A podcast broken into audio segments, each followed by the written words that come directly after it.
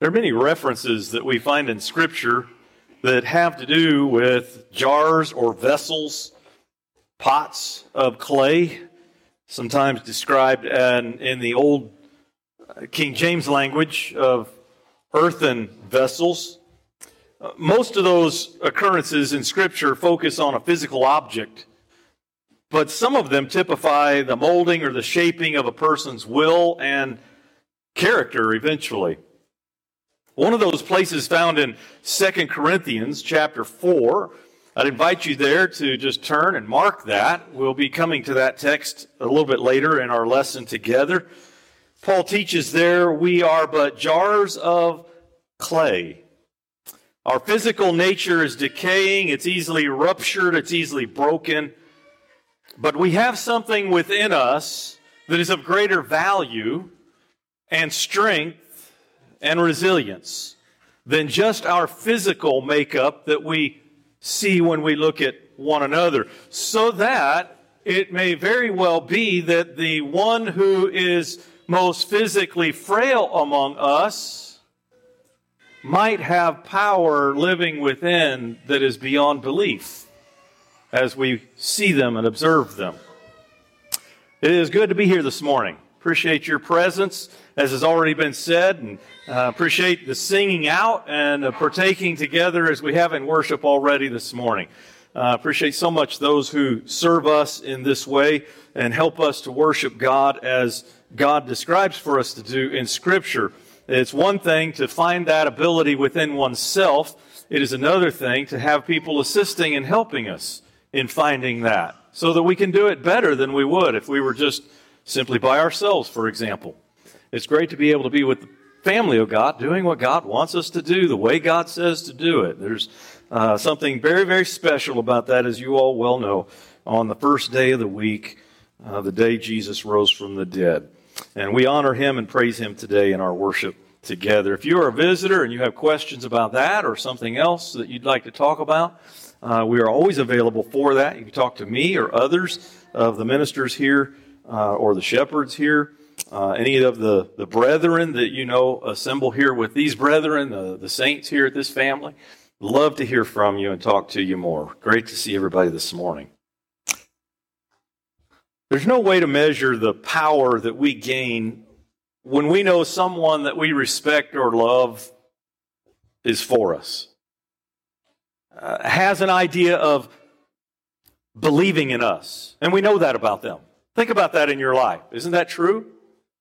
It might be parents, it could be uh, a struggling student whose parents believe in them. And it gives them the ability to just do the extra, go a little beyond in order to make the grade, or it could be a professor or a teacher, something like that. It's been a source for athletes whose bodies was, were telling them, we can't go, I can't go any further, but they hear the coach and they hear the words, I believe in you. I know that you can. I know that you can. Marriages stay together because of spouses who believe, not just in God, but in one another. According to Hebrews chapter 11, and I'd invite you to turn with me to that text, just not because we're going to read that text, but to recall what is there in the text. We sometimes call that the, the chapter of the heroes of faith. I have come to believe it's more about our hero God than it is the people who are listed there. But at any rate, Hebrews chapter 11 lists all kind of people who were faithful to God and how God cherished them and God was for them and God pressed them to be more than they would have otherwise been able to be on their own, obviously. Striving forward to what lies ahead. Hebrews chapter 12 goes on to say the following. Look with me there. Verse 1. Therefore, since we are surrounded by so great a cloud of witnesses, let us lay aside every weight and the sin which clings so closely.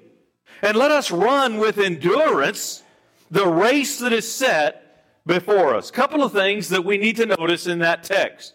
And if you're familiar with the Hebrew letter, I know you're familiar with this little section. I just want you to recall briefly because it's going to lead into more of what we're going to talk about in just a moment. Notice first of all, he says, it is our, in our best interest to offload anything that weighs us down. Now, you've heard people talk about that maybe before. That could be a hobby. That could be a special interest that you have in life that takes you away from being more of who God wants you to be. That could be placing your family in the place of God even. It's the idea of not putting God where God belongs in his life and letting something not necessarily sinful in itself, just something that takes first priority in your life besides Him. Whatever that is, God says that's a weight, and we have to learn to let go of that and cling more closely to God. That doesn't mean we have to just let go of everything. It's just the idea that don't put things in higher priority than what you put God in your life. That's all He's getting at there. But He doesn't stop there. Notice that He goes on to say here in this text, any sin that clings closely to us. That's important for us to understand. Both of these things, ladies and gentlemen, can result, brothers and sisters, can, they will result in eternal failure. He's not just saying these things because they're good ideas. Hey, it's a good idea. You might want to think about it. He's saying this because if you don't do it, you end up damned.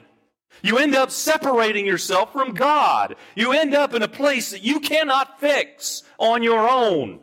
And you need superior and divine help to do that. Anything less than persisting in doing, being who God wants you to be, doing what God wants you to do. Anything that persists in sin and holds closely to that rather than to God will kill us. It will kill us. But that's not all he says in this text. Look at what he says. Witnesses are testifying. Witnesses are watching. Witnesses are speaking, cheering. Witnesses. These are not the witnesses that are in a courtroom and they criticize and they cast doubt on our race. These are quite the opposite. These are these are witnesses that believe in us. These are witnesses that press us on. These are the witnesses who say, I know you can do it. You can be successful in the race. I know that you can. These are the spectators who've run the race before us and now watch us from the finish line. A bigger than life stadium surrounds us, brothers and sisters, if only we would stop and notice it. If only we would hear the cheers of the crowd of those who've run before us, those who've succeeded in that race, those who are continuing to cheer us on, to, per- to push us forward and say, you don't have to let things cling to you, and you certainly do not have to persist in sin. There is an option, and we know the option, and we're pushing you to take that option. We know you can. We believe in who you are because of God who lives within. You know, there's names in that audience that we ought to take note of. Some of these spectators in the stadium that we race in Abel and Enoch and Noah and Abraham and Sarah and Isaac and Jacob and Joseph and Moses and Rahab and Gideon and Barak and Samson and the other judges and David, the other prophets, and thousands upon thousands of others. They testify to the fact that they believe in who we are, in what we do, in where we're going, and what's at the end of all of that. With our belief in God's promises of help and protection, we too can run and we can succeed. Just as these people did, they cheer us on as we watch them, as we hear them from the Word of God that when we read it. As we run, we see and we hear all of these great people of old. Some of them recorded, as we said, thousands of them not recorded, but still mentioned. But it is not them that we have our eyes glued to, is it? We see them as we run. They pass by in Scripture as we read it, and we see them, we hear them. But the text goes on to point out our eyes are focused on one greater. As we stretch our gaze and we lift our heads and we look unto Jesus, who is the author and the finisher of what gave them the ability to finish the way they did and us to finish the way we will. His witness gives us the greatest strength of all. Look at what the text says who endured the cross, despising the shame, and is now sitting at the right hand of the throne of God. Why did he do that? For the joy, he says, set before him. What joy is that? It's the joy in watching us succeed. It's the joy in seeing us do well as those who come before us have done well through him and his way. It's because he believes in us. Why does he believe in us? Is it because you and I are so great? Is it because we're strong? Made a way for ourselves in the faith? We're strong in the faith. I'm strong in the faith. It's because we are inerrant? We commit no sin. We have no cracks in our armor because we're pretty wonderful. I wonder if we know why God believes in us. Paul touches on that in 2 Corinthians chapter 4, and I'd like for you now to turn over there with me. In verse 6, he uses an illustration of light from creation. He goes all the way back to the Genesis account in chapter 1. And he reminds us God, who said, Let light shine out of darkness. We know that in a different term. He's paraphrasing. The term we know uh, is, Let there be light. Boom. Even before the sun was made, light existed because it came from God who is light. He has shown in our hearts to give the light of the knowledge of the glory of God in the face of Jesus Christ. Brothers and sisters, do we recognize that the same powerful God who created light in the world at the time of creation has created light in us as his creation? A recent adult class in the book of John, you might remember, illustrates this. The thoughts came to mind as I was thinking about that even just this morning. In John chapter 3 verse 19, light has come into the world, but people love darkness instead of light because their deeds were evil. We need light to exist. John 12 verse 46, Jesus said, I've come into the world as light so that whoever believes in me may not remain in darkness. The Hebrew writer takes our mind all the way back to the spoken power of God at the moment of creation of light. And then he quickly brings our minds to the light of Christ, which he has placed in people's lives still today. But, verse 7 Here's the weak link in all of this. This treasure of light, truth of salvation from God through Jesus, is what he's talking about there when he talks about giving light to the knowledge of the glory of God in the face of Jesus Christ. That wonderful message and the power that it contains the writer points out we have in jars of clay. Here's a question for you this morning, brother or sister. Why would God give something so powerful, so important, so life changing in the world to be carried around by those who are simply jars of clay? Any light we have, ladies and gentlemen, is stored in us by the one who created light and by the one who created the jar of clay. God believes in us because it is He and His truth which exists on the inside of us. There are many references, as I made mention of, to jars and clay throughout Scripture, and most of those occurrences are talking literally about a jar or some utensil made out of clay.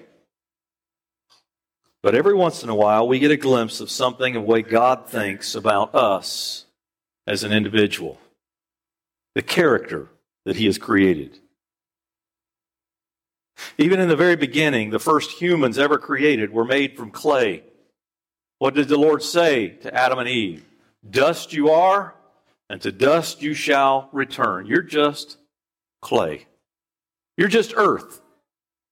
That outside of you is temporary. It's essentially destructible, easily destructible, broken, easily broken, destroyed, easily destroyed. But I would say, brothers and sisters, if we only focus on the frailty, the weakness of our earthly vessel, this jar of clay, we're missing the fuller meaning of what God is saying in all of this. We are the weak link. We should understand that, and it's pretty clear in Scripture, even about what we've from what we've read this morning already. We are often cracked. We are often far less than perfect. And we know that God did not choose us because we are inerrant, because we're powerful in and of ourselves, because of some other reason that we could come up with, how beautiful we are. He chose us actually because of the weakness. Paul says that the treasure within is the powerful thing to focus on, not the outside container that holds the powerful thing. I will ask you this question. I want you to keep thinking about it as we as we study together for a few minutes that are left. Do you find a privilege in that? Is that is that amazing? In our minds? In the way we think? Or do you take that for granted? You know, God could have proclaimed his message, whatever that message would be. He could have proclaimed that through some angels with trumpets that blast down on the earth. He, could have done something other than what he has done. He could have caused a thunderous atmospheric sound to all of a sudden light every human who's ever lived from the beginning until now and on in through history.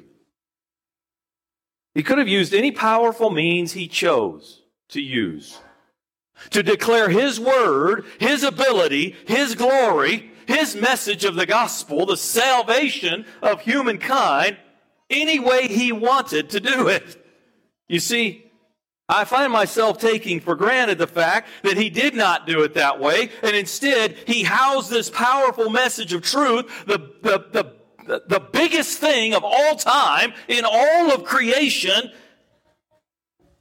in pots of clay. Just jars of clay.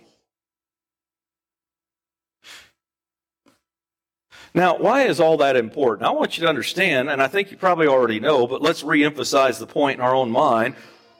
There is no strength in a jar of clay. You know that. It's just a container, and in fact, it's a weak container. It won't even hold up to the, uh, to the uh, long lasting elements of the world. Too much rain on this container, and it will disintegrate, break apart, decay. Another thing about pots of clay or jars of clay is they're not fancy. I mean, we're not talking about silver and gold or bronze. Most basic thing in the universe it's made from. And that means that they're most often pretty unattractive. They're just simple containers. Not meant to endure forever. I say to you that if we were beautiful and polished vessels, then others would see that and they would miss the treasure from within. You see the reason for modesty among God's people? Because it's not about on the outside. That's not what we're wanting everybody to notice. In 2 Corinthians chapter 12 and in verse 10, we go on to, to read the following there. Paul says the reason God has chosen jars of clay is to show the power to save and endure and persist in this life belongs not to the jar, but to him who gives it. He doesn't deliver his power only to the mature among us or those who have been Christians the longest. He doesn't deliver this power only to those who struggle the least in their life or have clocked in the most closet time hours in prayer. If you are a follower of Jesus Christ, you have the greatest and the most powerful treasure ever known living and active within you. And He is using you to shine light into darkness. And this is why those in the faith, if we could steal a phrase from Timex, take a licking and just keep on ticking.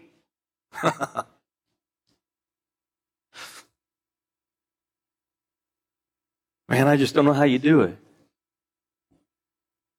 You just even the hardest things in life. I don't know how I could handle that. But there you are. You just do. How do you do that?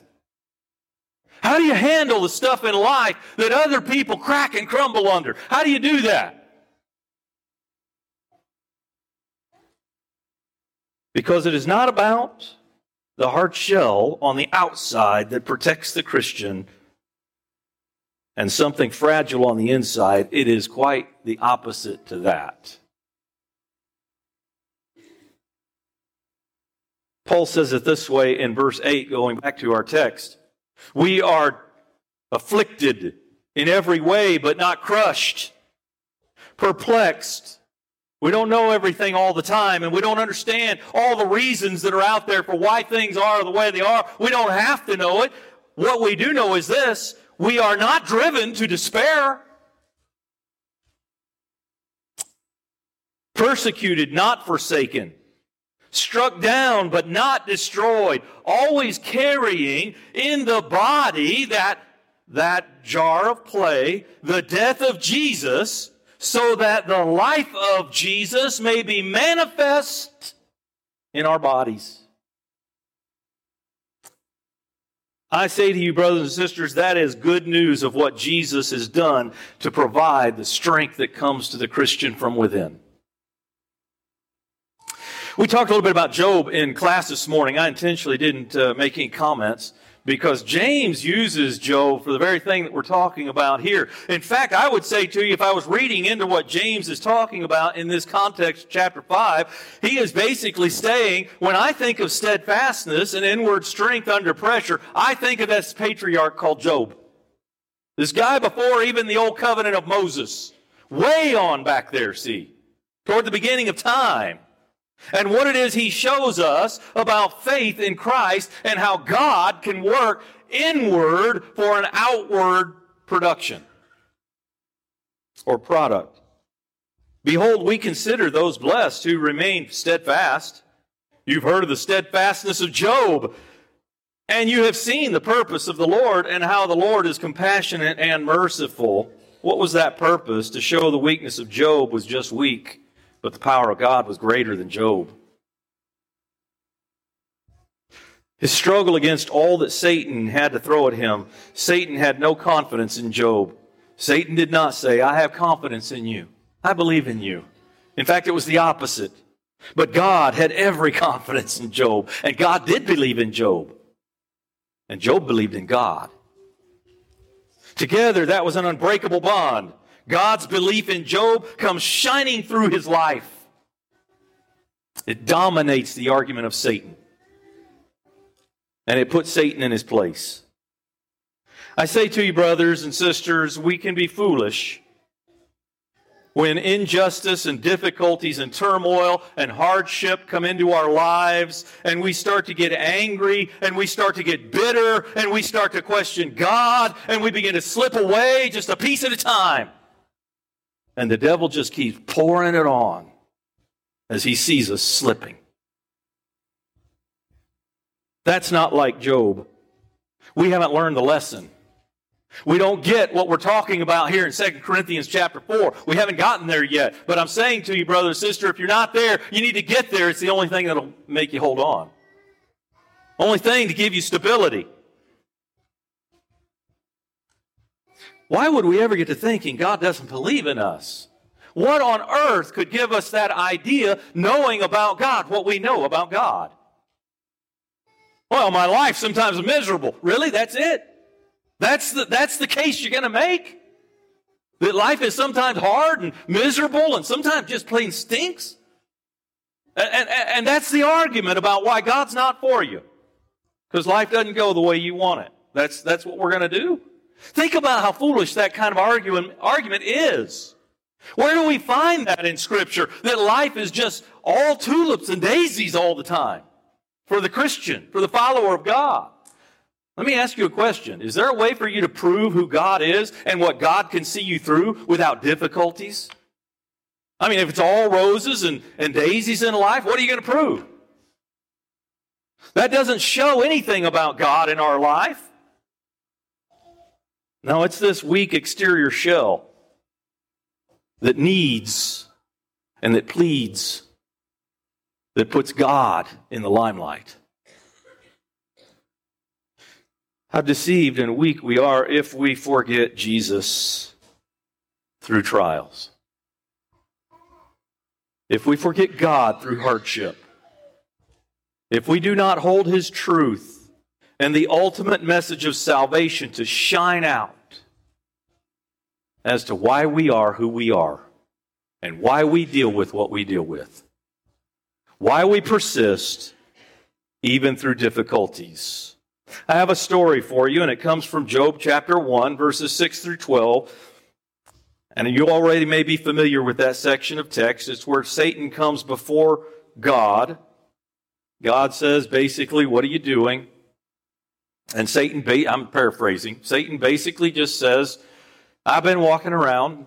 You know, the same thing as saying, you know, nothing, I'm just innocent like a dove. That's me. I'm innocent, Satan. And God says to Satan, Have you considered my servant Job? Stop. And put yourself in that spot. Put yourself as the one who is a discussion item between Satan and God. God says, Have you considered my servant? Put your name there. Whatever your name is, put it there in that spot. Lock it in for a second. And Satan goes on to say, Yes, I've considered him or her. I don't believe in them. If you allow me to bring discomfort into their life, if you will allow me to bring turmoil or loneliness, in fact, if you'll allow me to bring some financial pain into their life, if you'll allow me to cause their spouse not to be the most perfect, grand person on earth to them for just a little while, if you'll just allow me for a moment to cause all kinds of health issues in their life. How about this one? If you'll allow me to cause a pandemic, Not just a little pandemic. Can, if you'll allow me to affect the whole world with a pandemic, they'll lose their faith. They won't believe in you anymore. If you'll just allow me to do to them what I would like to do to them, then I will, I will cause you, God, to see how frail they are and how unloyal they can be as your creation. I'll get them to reject your desire in their life. I'll get them to stop worshiping you the way that you have asked for them to. They'll forget their true purpose as a Christian and the missions upon which you, uh, uh, uh, of which you have given them for them to act on and live out on a daily daily basis, and given just, an, just enough time, I'll get some of them even to curse you to your face for being a lousy God. That's what we're seeing in Job. That's the kind of discussion that went on between God and Job. I'm not saying all those things, uh, specific items. I'm just saying God's belief in Job compared to, the, to Satan's disbelief. Satan looked at Job and he saw the outside. God looked at Job and he saw the inside. And there is a huge difference between those two things. Job could be brought low with little effort from Satan. But he could not be crushed or destroyed because of the power of God within. I'll say to you, brothers and sisters, if you ever gotten yourself into blunders and jeopardized the soul, settled into mediocrity, into sin, and maybe some are here this morning who are in that very place in their life, your life. It should mean something to us when we see our life is bigger than what's happening right now, physically speaking. It's bigger than our life. Our life is bigger than our life. Does that make sense? when we see and hear God believes in us, and we see evidence of that from Scripture, when we read that He's still capable of bringing about great things in our existence from an earthen vessel, a jar of clay, our adversary, brothers and sisters, is the same as he has always been. He's the same one that came against Job back there in the patriarchal period. And the same things still exist in our lives that existed in theirs. Nothing has changed with regard to man's weakness, humankind's weakness, and God's great power.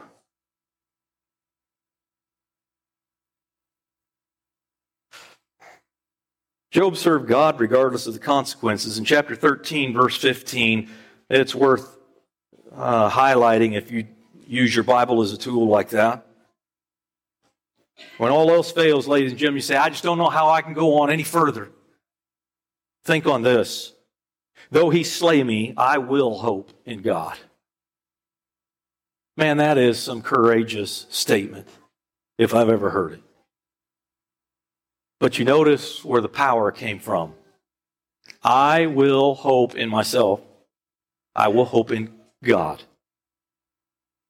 Job knew where to draw his strength, and that's why he lasted. You and I are the same way, and that same battle is still occurring between God and Satan. And you and I, we're still in the middle. We're still items of conversation between these two great powers. The account of Job is not really about Job, after all. It is about God and the power that he provides by his word, which works from within. So I'll say it again God believes in us. He believes in our courage to do what is right as his people. He believes in our integrity to be the way we should before him and before others who see his gospel message illuminating from us. He believes in our love for him. He believes that we will continue to successfully do what he has commissioned us to do in our lifetime. God called Job righteous. I always notice that in the book of Job, don't you? Because what that proves to us is that we can please God with God's help and power at our side. We can, and we're meant to, and God will see to it. Each of these things that we've mentioned had a place. Uh, each of these people had a place to fulfill in the plan of God. And you and I are no different than that. I'd like to quickly, as we close this morning, remind you of the mission that we have that's twofold. The first is to encourage, exhort, build up one another. Back to our Hebrew text, Hebrews chapter 12, look at verse 12. Strengthen the hands which hang down and the feeble knees and make straight paths for your feet so that what is lame may not be dissolved, but rather be healed. Do you see that that is your reason for being a jar of clay? You carry something valuable, more valuable than creation itself. Something that is from the very beginning of who God is and what God has created. We carry that in us.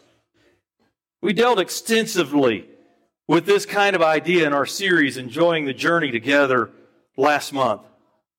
Why does God store His power and light in us? It is so that we may build up, so that we may strengthen one another. Do you see how wrong it is then when we tear one another down? When we push one another aside? When we pretend that one another are not important? It brings an understanding. I'm missing my purpose. If I don't know why I'm here, how am I going to fulfill it? You're here because God wants you to help others get to heaven. Build them, grow them, encourage them. Since Sam and I leave for a mission tomorrow, I can't help myself. I might just add right there, and it's a pat on the back to every, every one of you here this morning who are part of it all. It is also why you, the church here, find it important to send brethren from this place, as small as it is, to help build up brethren in other places of the world and make a difference. That's the reason. Because of the mission. Because of the mission. Similar to what we read in uh, there in uh, second, uh, uh, Hebrews chapter 12, we read in Acts chapter 15, verse 36. Paul said to Barnabas, Let us return, go visit the brothers in every city where we proclaim the word of the Lord and see how they are. Look at chapter 16, verse 5. So the churches were strengthened in the faith, and they increased in numbers daily.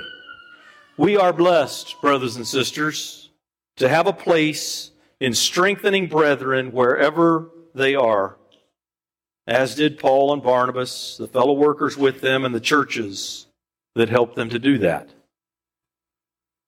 God believes in us to do that locally, here in this place, and abroad. And we are blessed to be part of that great commission in any way that we can. But it is a commission, and God does expect it. And it does take his power to do it. We also have a place in the kingdom to reach out to the lost, not just strengthen those who are already saved, but draw in those who are unsaved. Familiar passage to many of us is Matthew 28 19. We call it the Great Commission. It's actually no greater than the one we just mentioned, but it is a great commission. Go therefore and make disciples of all nations baptizing them. That's how we make disciples.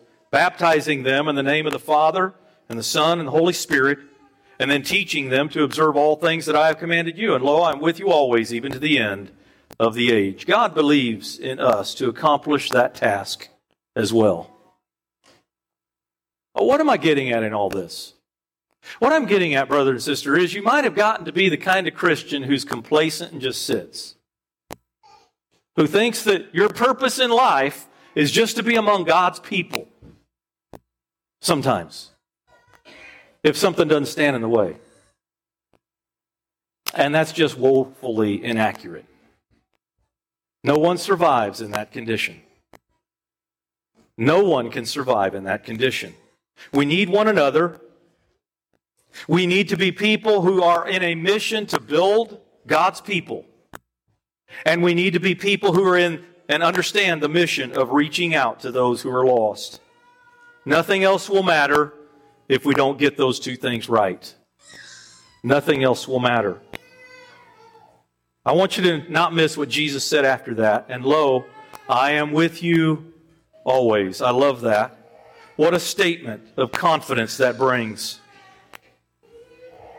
It's the source of strength in our mission. The gospel message is for all. And though we are but earthen vessels, God believes in us to do what we should do. He has placed within us the most valuable commodity that His message is living within us and is to be used to help others around us. I pray that God continue to help us to be the church and the persons who are truly interested in and love others. May God bless us in doing that. He believes in us, even though we're just jars of clay. Let's close as we bow together in prayer. Our Lord God in heaven, there are moments when we may forget who we are, the treasure that you have blessed us with and placed within us. In our moments of doubt and our moments of weakness, would you remind us, Father, that you are the power that lives within us?